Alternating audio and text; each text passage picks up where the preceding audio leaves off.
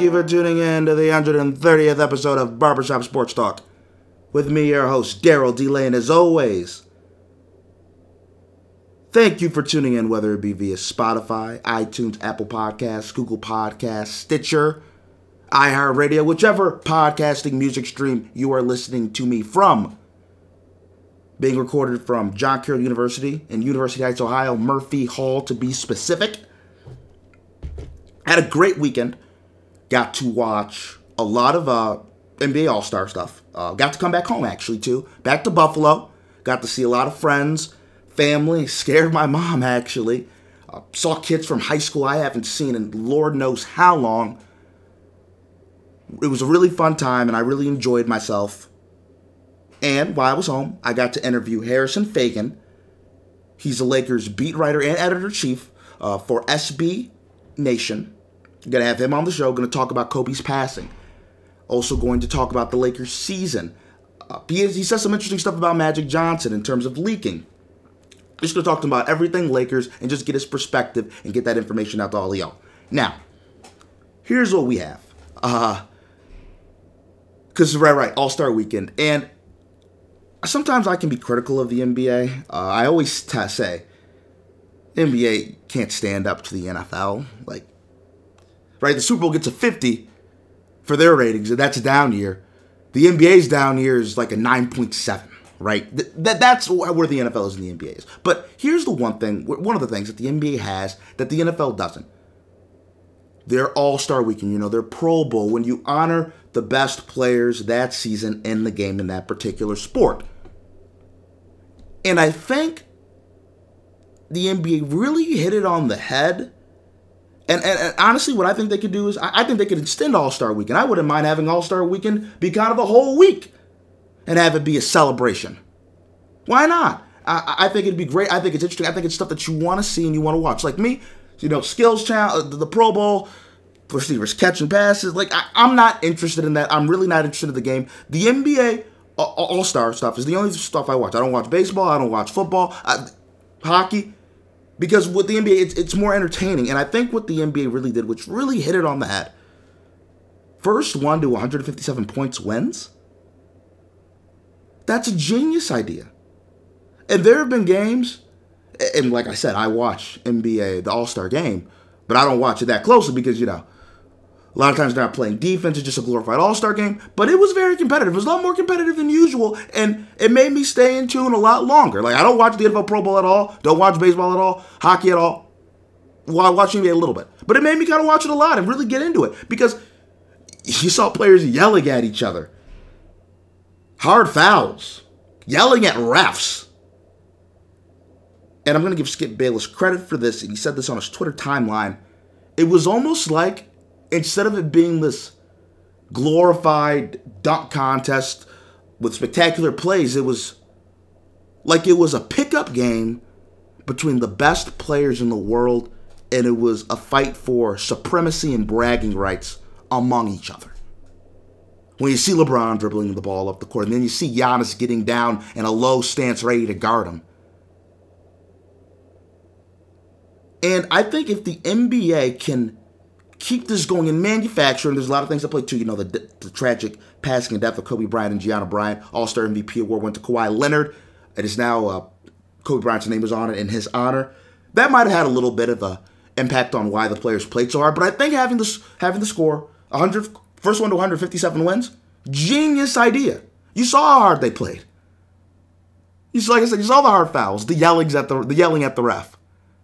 Players actually playing defense players diving for loose balls.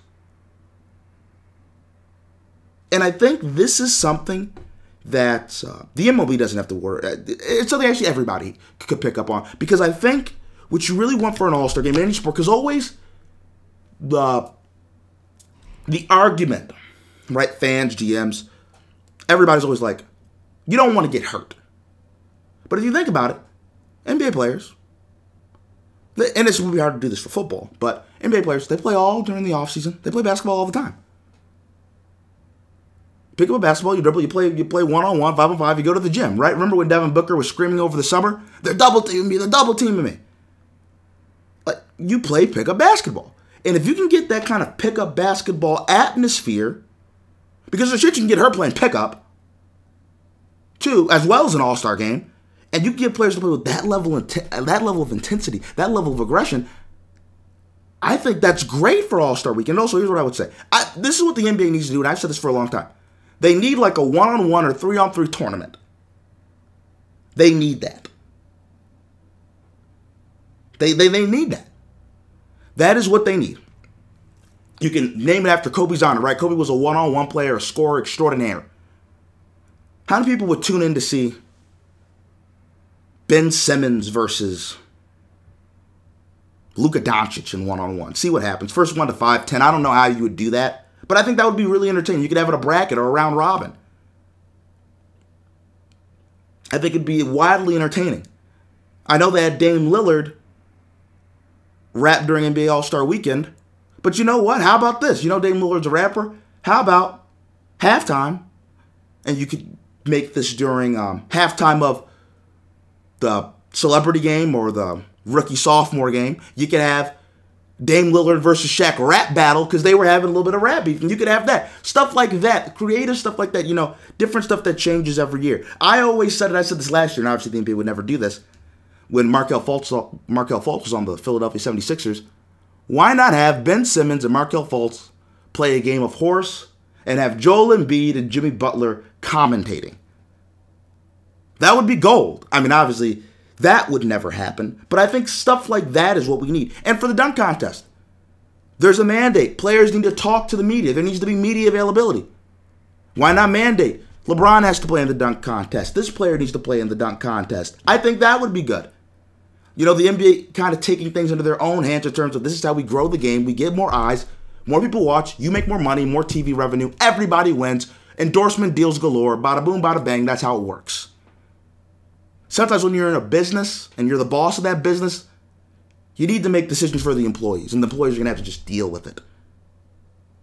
Because it's the long term future. And obviously, LeBron couldn't do it now because he's in year 17 and he's 35 years old. But players like that, I think that's something else the NBA could do. But I loved All Star Weekend. And my last tidbit before we have Harrison Faigen on Derrick Jones Jr. versus Aaron Gordon, which was a spectacular dunk contest. Derrick ends up beating Aaron Gordon. Not because he had better dunks, which you could make that argument, but I think it was very close. And I actually I would have picked Aaron Gordon because he jumped over Taco Fall. He's seven foot six. But because Derrick Jones went first and Aaron Gordon went last.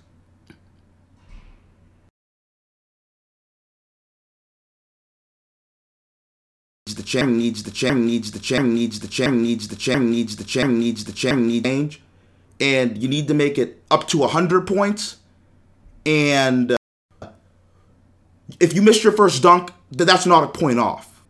Because we need something to separate you know the dunks. Because they're all spectacular. These are all elite athletes. As kenny smith said professional dunkers elite dunkers. There needs to be some separation. So miss first dunk that's a point off. A couple points off if you get it in your first try, maybe that gives you bonus points. You start at 10 and that gives you bonus points if you hit it in your first try.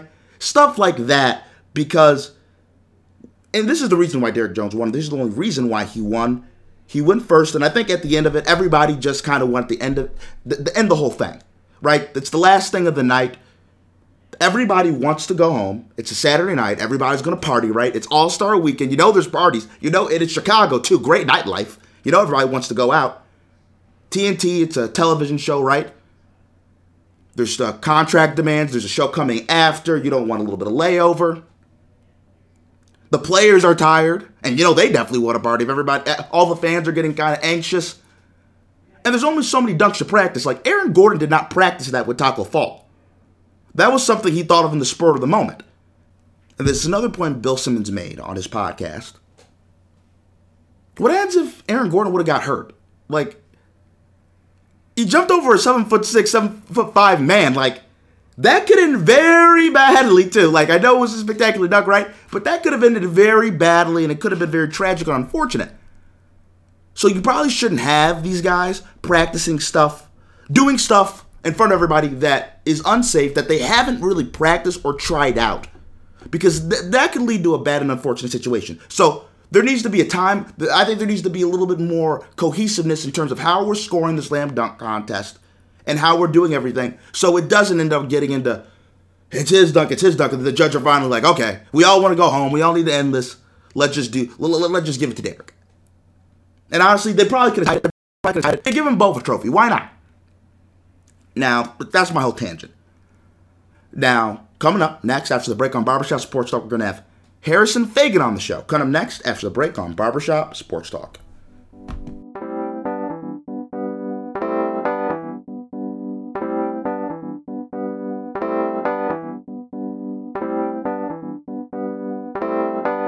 Oh, we're back with Barbershop Sports Talk, and we have a very special guest with us, Harrison Faigen. He covers the Los Angeles Lakers for SB Nation, uh, where he's a beat writer and editor in chief. How you doing, Harrison? Uh, I'm doing well. How are you? I'm doing good. Now, the first thing I have to ask you, right? Uh, the last two weeks in the NBA, especially in Lakers Nation, has been kind of crazy with the passing of Kobe Bryant. I, I just want to ask you, as somebody that covers a team, you know, that's kind of in that LA, California area, what was kind of the reaction when everybody found out about the news? You know, it was almost like the city kind of came to a stop for a couple days. Like, really, like the whole country did. I think, like, the first two days, really the whole world, I guess. Um, and like it just seemed like the only news anyone was talking about at all for like two days was the death of Kobe Bryant, and it extended past that in Los Angeles. Like, like genuinely, it seemed like all of Southern California was just kind of at a standstill until that first game that they had back against the Portland Trailblazers. And like, obviously, that was an emotional night. Everybody saw that. They had another game the next night, and then after that, things started to get a little bit more back to normal. But this team, uh, like itself, and I think the fan base as a result, has just been exhausted. It seems like for the last month, and uh, you know, like Kobe's tragic passing only contributed to that. So I think like everybody was really ready for an All Star break, just like in you know a ton of different ways. Now, what was the mood in that building on Friday when they played the Portland Trailblazers a couple weeks ago? Just describe that mood. So I was not actually there, but I, um, you know, just from what I gathered from talking to people and from, you know, our writer who was there, um, it just sounded like it was like it was basically a memorial that was interrupted by a basketball game. It was just everyone was incredibly emotional. The whole crowd, I think, just like almost didn't really know how to feel. Like there's this, I think there's this inherent awkwardness when you have you know, this amazing tribute by the Lakers and the NBA and everything before the game. And then it's like, oh, okay, let's go play a basketball game. Except for like some of the Lakers are crying on the bench, and you know, like everybody's really clearly emotional and tired, and uh, it, it was just like a, a very, very weird vibe. Now I do want to talk to you about like the Lakers this season, right? Uh, they're number one seed in the West. Uh, they're clear about five games now, if I'm not mistaken. Uh, just beat the Denver Nuggets a couple days ago.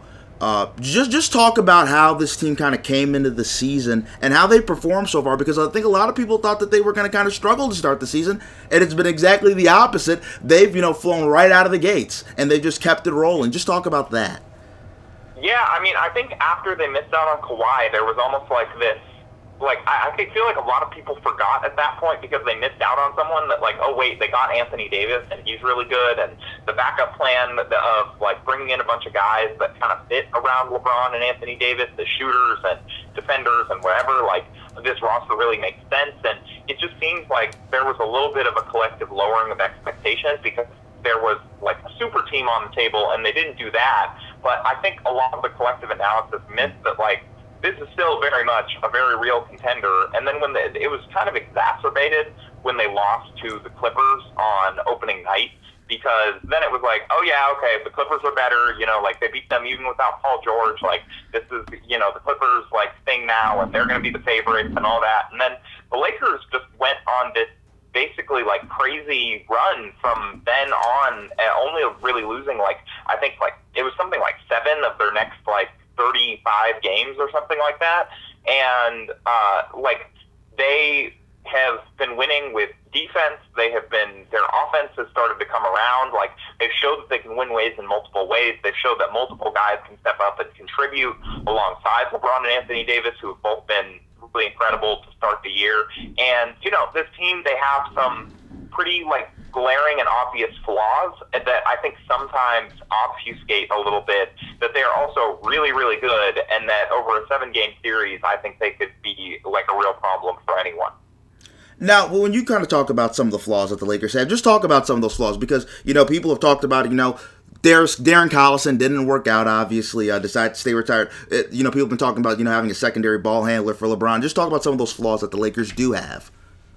Yeah, so it's exactly what you just mentioned. It's the, the the biggest thing is the secondary ball handling. Like this team uh, like when LeBron goes to the bench, they get a lot worse almost every single game. Like there have been a couple games where the bench has managed to go on runs, and that's always like a pleasant surprise, I think, for the team. Um, but for the most part, when LeBron sits, they have not been very good, and that's because they don't have a single player who can not only handle the ball but also play make, also score a little bit for themselves, and isn't a complete defensive liability. Like if they were to take all of their guards and kind of Frankenstein's monster them into one player, they would be able to have that player. But right now, it's like anyone that you put out there has flaws. Like you know, you have Quinn Cook, um, like if you throw him out there, like he can shoot, yeah, but he's not a very good defender, even though he tries. Like Alex Caruso is a great defender, but not necessarily a shooter or like an amazing first option playmaker. Like he's okay as a secondary one, but he has weaknesses there. And then Rondo, like really has tailed off after starting the year pretty hot from three, and like he can't really shoot much. He can't defend at all. He can pass, but he doesn't always make the best decisions. And like Troy Daniels is literally just a shooter. So they have like especially a playmaking problem running down the roster like that. And you know, I think Darren Collison could have helped there. And we saw how Lakers fans reacted. Uh, you know, when the team they didn't make a move at the trade deadline, and everybody was like, "Oh, they're getting Darren Collison," which was only kind of further reinforced by him showing up to the game and being next to Jeanie Buss, uh, like basically the very next night. And um, then he decided to stay retired. And we do at SB Nation we do something called fan polls, where we measure fan base like confidence in the team and like you know ask them a national question each week. And so this week the national question was, what team do you think has the best chance to win the title? Like Bucks, Clippers, or Lakers?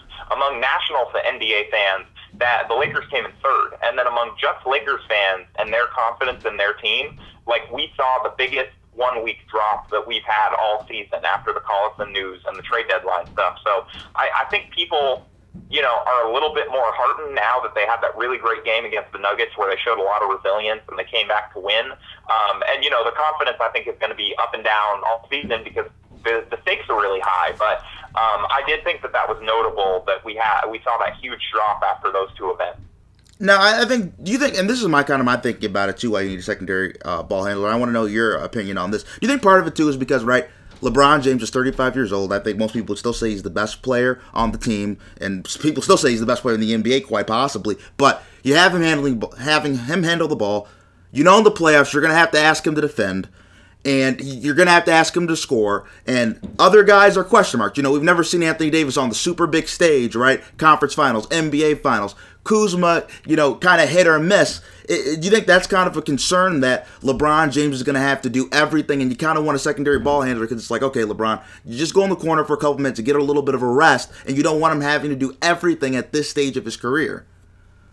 No, I think that's absolutely the concern. And, like, to be fair to LeBron, he's shown that he can do a, a lot of those things and still play defense. But even that, at that point, like, that's why we see these Rondo LeBron minutes that no one really wants to watch and nobody really wants to see. But it's because LeBron wants there to be times, I think, where there's, you know, he's out on the floor and he's not having to bear that sole playmaking burden. Like he's 35, he's not going to be able to do that forever. And I think that there is and probably should be some level of concern there where you don't want to have to ask him to do everything so that he can't take it up another notch during the playoffs. Now, I mean, maybe he can still do that, but like, yeah, I mean, I think that that's like you hit on it right there. It's like that. That's the big concern is that like not only wear and tear on him, but like what do they do when he goes to the bench? They need one of these other guys to be able to kind of be at the very least steady hand. And they tried a number of things. Like they've tried Caruso in that role. They've tried Rondo in that role. They've even tried having Anthony Davis kind of get the ball at half court and initiate from there. But then you're almost asking him to do too much. So I think like it's basically exactly what you hit on. Like they need someone else that can do those types of things. Who do you think is going to be that guy though for the Los Angeles come playoff time? You know, uh, it, how, how big of uh, how big of a fan are you, of you are uh, are you of Dion Waiters, like you know, or uh, J.R. Smith, or one of these guys? Like I I don't know. Like I think they're looking at the buyout market, but Collison was the main guy that made sense. Like there's there's some talk that Reggie Jackson might be bought out in Detroit, but you know his agent has like a lot of history with the Lakers and Rob Pelinka of like not really uh, having the greatest relationship with them. And Reggie Jackson, you know, is apparently really really good friends with Paul George, so you know he could maybe help, but probably is unlikely to join this side of the hallway. Um, and so I don't really know what they're going to do. Like I, I think it, it, they're basically going to have to roll with who they have, or take a chance on a guy who very easily might not work out. So I, I don't know. Like I think maybe one thing that they could try to do a little bit more is run a little bit more pick and roll with Kyle Kuzma uh, during those bench minutes because he's shown that that's a pretty effective set for him. But at the same time, like you know, if you're just running pick and roll with Kyle Kuzma every time, there are ways to stop that, and there are ways that teams are going to adjust to that. So maybe it's something they're kind of trying to keep in their bag for the postseason or something like that. How surprising do you think it's been for everybody that LeBron James, you know, 17th year in the NBA, 35 years old, he's still arguably the best player in the NBA. And we're talking about they need a secondary ball handler, but they might just be like LeBron, you know, you you take us home, and that and that could work, and it's been working so far. Just talk about how LeBron James is still able to have this high level of excellence, like this late in his career. No, I mean honestly, it's incredible. It's a, testament to his work ethic. It's testament to how much of his own money and resources that he pours into taking care of himself.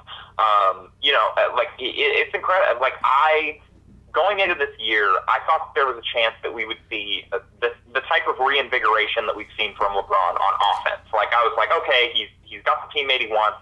Anthony Davis is going to help him there because like it's a screen roll partners. They're basically unstoppable. Um, and so we'll see a better LeBron on offense than we saw last year when, you know, he was kind of stealth load managing on the floor a little bit at times. But I, I did not expect the level of defensive engagement that we've seen from him, especially not this far into the season. Like when he came out kind of playing really, really hard on defense, I was like, all right, he's going to have to tail that off a little bit by midseason or something like that. Like, I was a little bit pessimistic about it. But I will hand up, I will freely admit that I was wrong. Like, he, he, there have been times where he's been a little bit less engaged defensively, but like, we just saw against the Nuggets last game going into the break, like, he showed up to the arena early. He was taking Nikola, uh, he was taking Nikola Jokic on possessions, and like he's ready to go, and really seems to have been like taken to heart that Anthony Davis wanted to push him to be first team all defense this season. Now, I don't know if he's actually going to make it. Like that would seem to be a bit of an uphill climb, especially for a guy that often does not guard the opposing, like the best opposing wing player. But he's been really, really good on defense, and like yeah, it's just incredible to watch in year 17, just all of it, really. And you talk about Anthony Davis challenging LeBron James uh, on the defensive end, like need you on the defensive end. You just talk about their relationship. You know, it seems to be an incredibly good one. There's that clip going around today of Anthony Davis as like LeBron was going to walk up to do his media availability. Anthony Davis was pretending to be a fan and yelling out, "LeBron, I love you." And they, after games, they, you know, they have the lockers right next to each other. They sit there, listen to what each other are saying to the media to try and stay in lockstep. They're constantly ribbing each other and teasing each other and making fun of each other, like I think we all probably do with our, our really close friends. Um, you know, LeBron's constantly checking to see what time Anthony Davis is leaving so that they can walk out together. Um, like they, they're really, really close and really, really like hanging out both on and off. And like on the floor, their chemistry is super obvious. Like it, there was no adjustment period. There was nothing. Like they came into the season immediately seeming to pretty much get where each other liked the ball, where each other wanted their screens, where each other wanted whatever, and you know having good synergy on the defensive end. Like I think it really just says a lot about how smart both players are and how seamless their is skill set wise. Like you know th- this wasn't like going into the year. I think most of us thought that they would fit well together, and they've only kind of they've only proved that right and more by how quickly it came together and how effective they've been as a duo.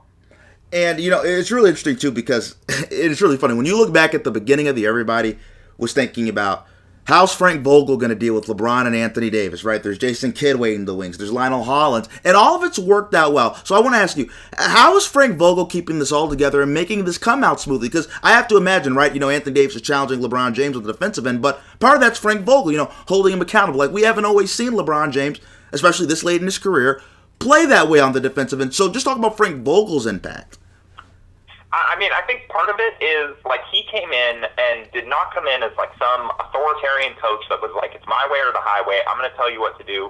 He openly admits all the time in a fairly egoless way that he consults with LeBron and Anthony Davis on a lot of the decisions that he makes, just like Rob Pelinka talks about it, like in the front office. Like they have very clearly been given a sense of ownership in this team, and so I think that that works two ways. Number one, it makes them more enthusiastic about contributing, and uh, number two, like it makes it their fault when things don't go well. It can't immediately go on the coach because a lot of things like they're wanting to do, and a lot of the ways that they approach things is LeBron and Anthony Davis's influence as well as Frank Vogel. And so I think that another factor that's really worked for him is I, I think I, I get the sense that Jason Kidd he knew what his reputation was coming in. I think there was a possibility that he took a look at, okay, why is everybody immediately making this joke that Frank Vogel is a dead man walking and that I'm going to be, you know, backstabbing him right away? And, you know, I, I think his went to a lot of lengths to make sure that that's not the way that people are talking about him this year. Now,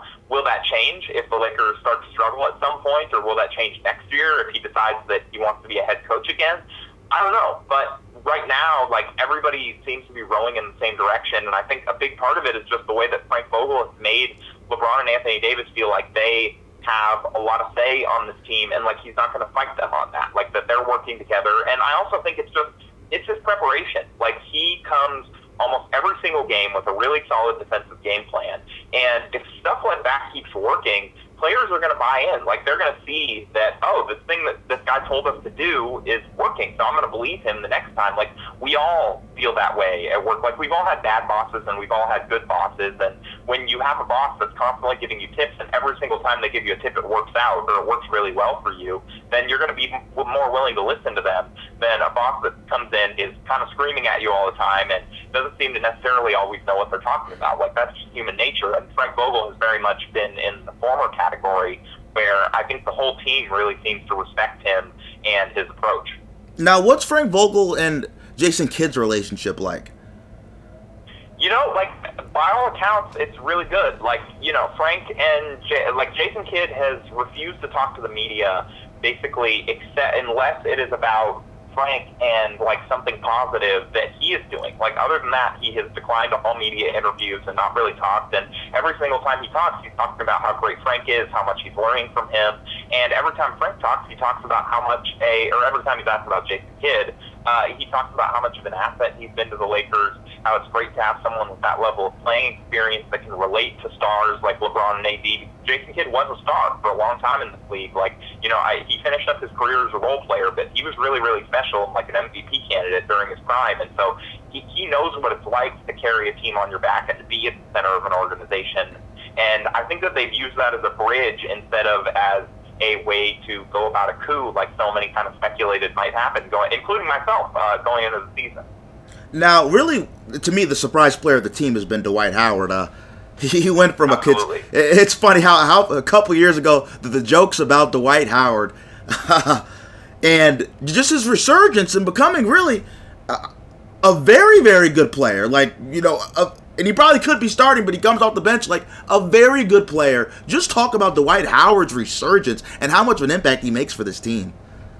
Yeah, you know, it was one of these things where I, I'm, I'm going to toot my own horn here because if, I'm not right all the time, but like I, and I'm not going to claim that I was right on this and that predicting that he would be this effective, but in the off season, you know, everybody was freaking out about why they add Dwight Howard. He's washed up. Lakers fans hate him. He's going to get booed at home, whatever. I was like, you know, if you squint and you take away the name and you just look at the skill set and you kind of forget about the injury history or just say, you know, hopefully he's recovered, like, you can see why he's a fit on this team. He kind of mirrors JaVale McGee in a lot of ways in terms of like very in very broad strokes of their skill set. They're different players, but essentially they're both screeners and rim, rim runners and rim protectors and whatever. Like in very very broad strokes, they're similar players. So that that helps the rotation when you're kind of only game planning around one type of big man, uh, big man on offense or on defense.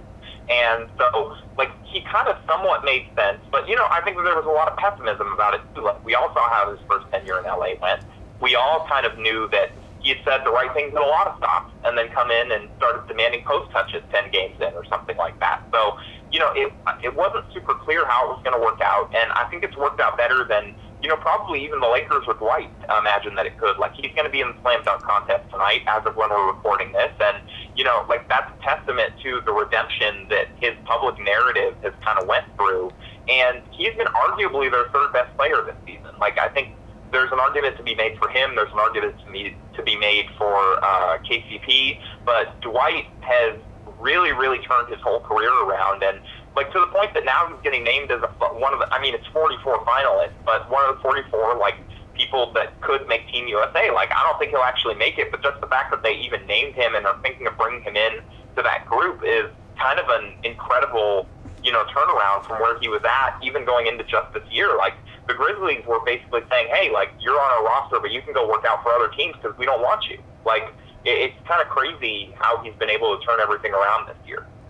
And it's really interesting too when you mentioned the third best player on the Lakers team. You mentioned Dwight Howard, then you mentioned KCP, but you didn't mention Kuzma. Kuzma's been a bit of an enigma. Uh, I think coming to the everybody thought he was going to be that third option, third best player on the team, but it hasn't quite fallen that way for Kuzma. What do you think Kuzma needs to do to take the next step and be that guy?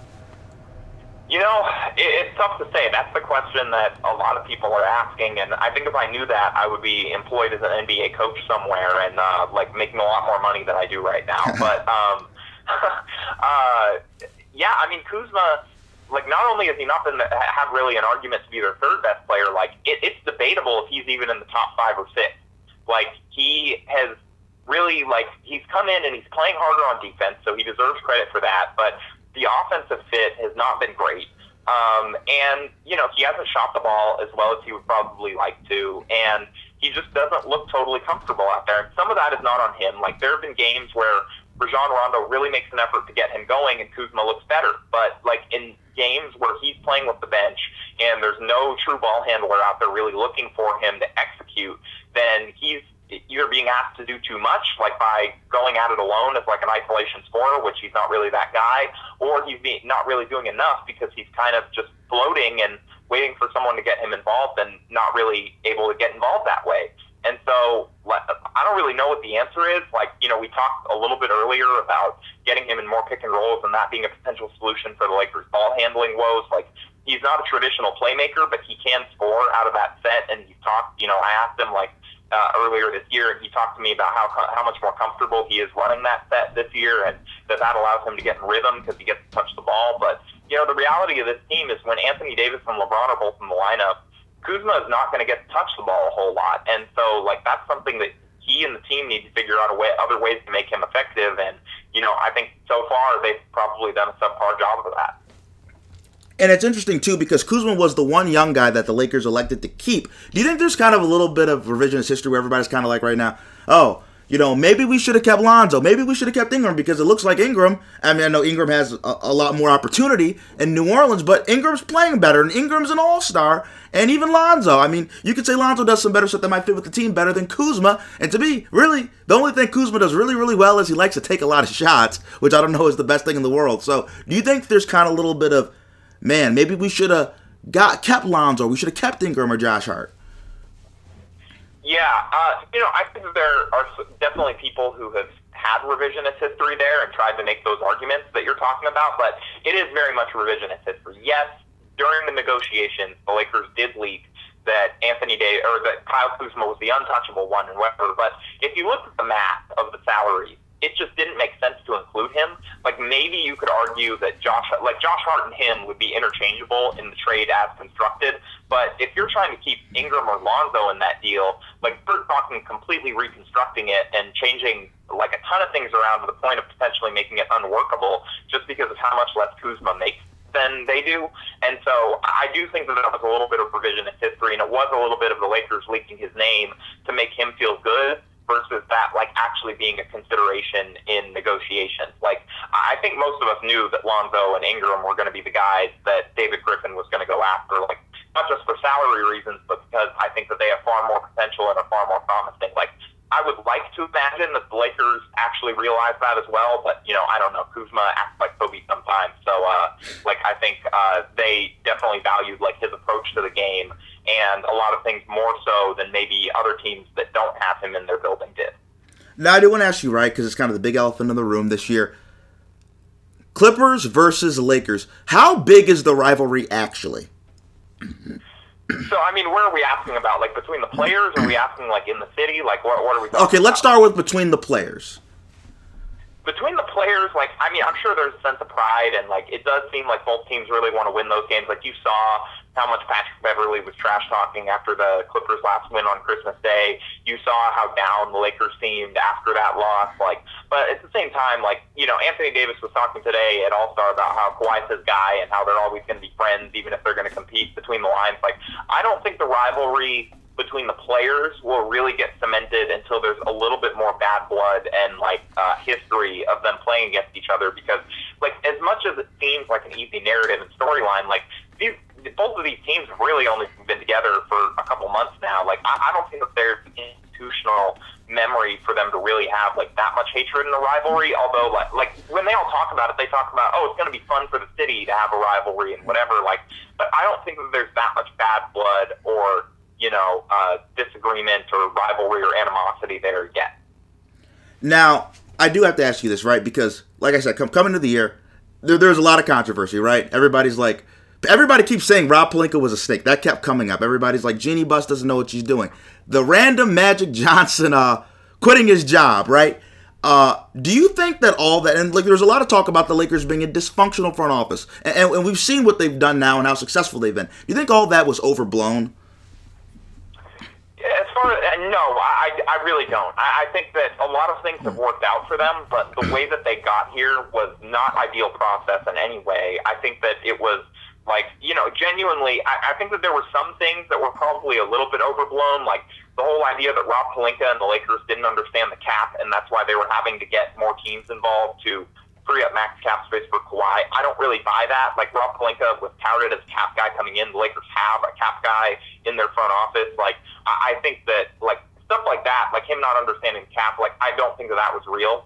Um, I do think that you know, like the way that they got here and all of the infighting and you know instability and whatever. Like obviously it's worked out. Like you know, Pelinka is in the big chair now. He's just got a promotion.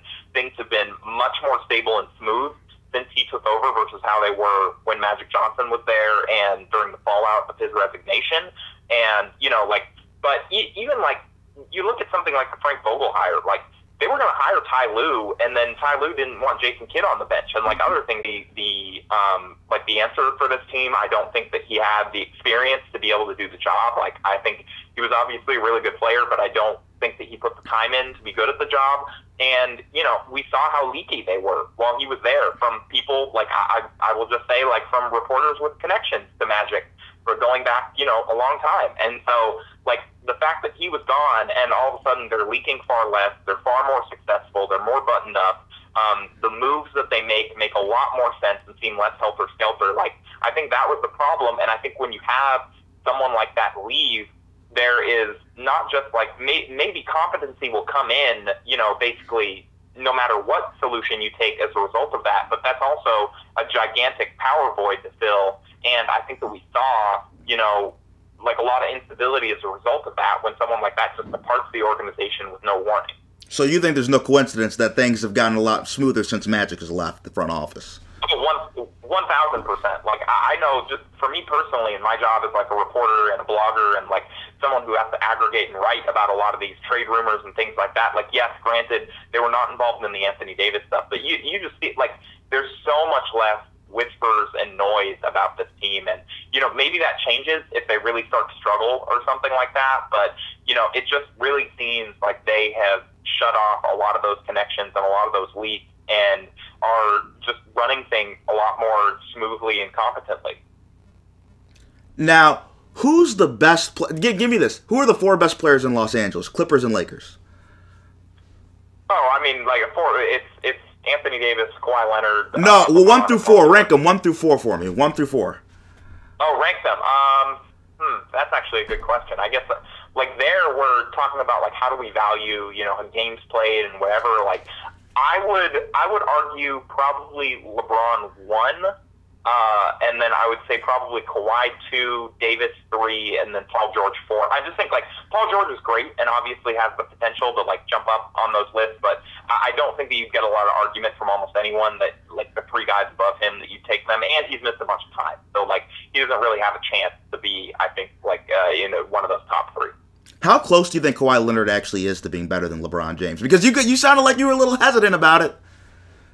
Yeah, no, I, think like it just depends on what you value. And so for me, like the fact that LeBron has played almost every single game, he is the hub of everything the Lakers do offensively when he's in. He is contributing on defense. Like to me, that makes him number one. But I can also see how you could say like, okay, the regular season's great, but let's see in the postseason what did Kawhi just do last year? Like he basically load managed his way to like running roughshod through the entire East and like shutting down some of the best players in the game. Um, and so, like, maybe you value that more, and it's like, you know, maybe he could do that again. And so you rank that above. But, like, I just think that there's a little bit, he's a little bit less useful offensively. Like, he's a little bit less of the central engine of what the Clippers do, while being, like, still, I will freely admit, an incredible player offensively. And he is a better defender than LeBron. But I just, like, I value the games played thing, and, like, the, you're doing it almost every single night more so than, like, you know, it just feels a little bit like cheaper is probably the, like a stronger word than I really mean it, but it just feels a little bit less meaningful, I guess, when the guy is like getting a lot more rest and being able to do the things that he's doing, and still arguably has not been as good as LeBron has this year. Now, what's like the funniest story that you've had covering, or like, or you've heard about the team this year that you're like, you know, that's really interesting, that's funny, that's quirky. What's the most like interesting thing all year that's happened with the Lakers? Ah, ah, you're really putting me on the spot. Um, let me think. Uh, you know, I'm not sure that I have like a great one right now. I mean, like the, the thing, just like stuff that's happened a couple times. Like I could talk about like you know, um, like LeBron and Dwight almost every single game after games have like it, it's awful when you're trying to do interviews, but also kind of hilarious. Where LeBron is blasting his music after he finishes up like every single post game, and then Dwight will come in from shooting threes out on the court, also blasting music, but they're different songs, and you kind so you kind of have this like dueling thing where they're playing chicken to see who's going to turn theirs off first, and usually it ends up being Dwight for obvious reasons. Like LeBron has a lot more pull there. Um, and so, like, you know, that's been like amusing to go through. Um, you know, Frank Vogel has like low key been like kind of funny this year. He's like had some dad jokes during media availabilities and stuff like that. Um, but like as far as like a specific story, I'm struggling to think of like one, uh, like like one that, that just like is you know amazing. Okay, what type what type of music were, were LeBron and Dwight playing? Uh, you know, usually LeBron is like slow jams, and Dwight, honestly, like I, gen- I genuinely have no idea sometimes. and what you got to tell us a dad joke that Frank Vogel said? Frank Vogel dad joke.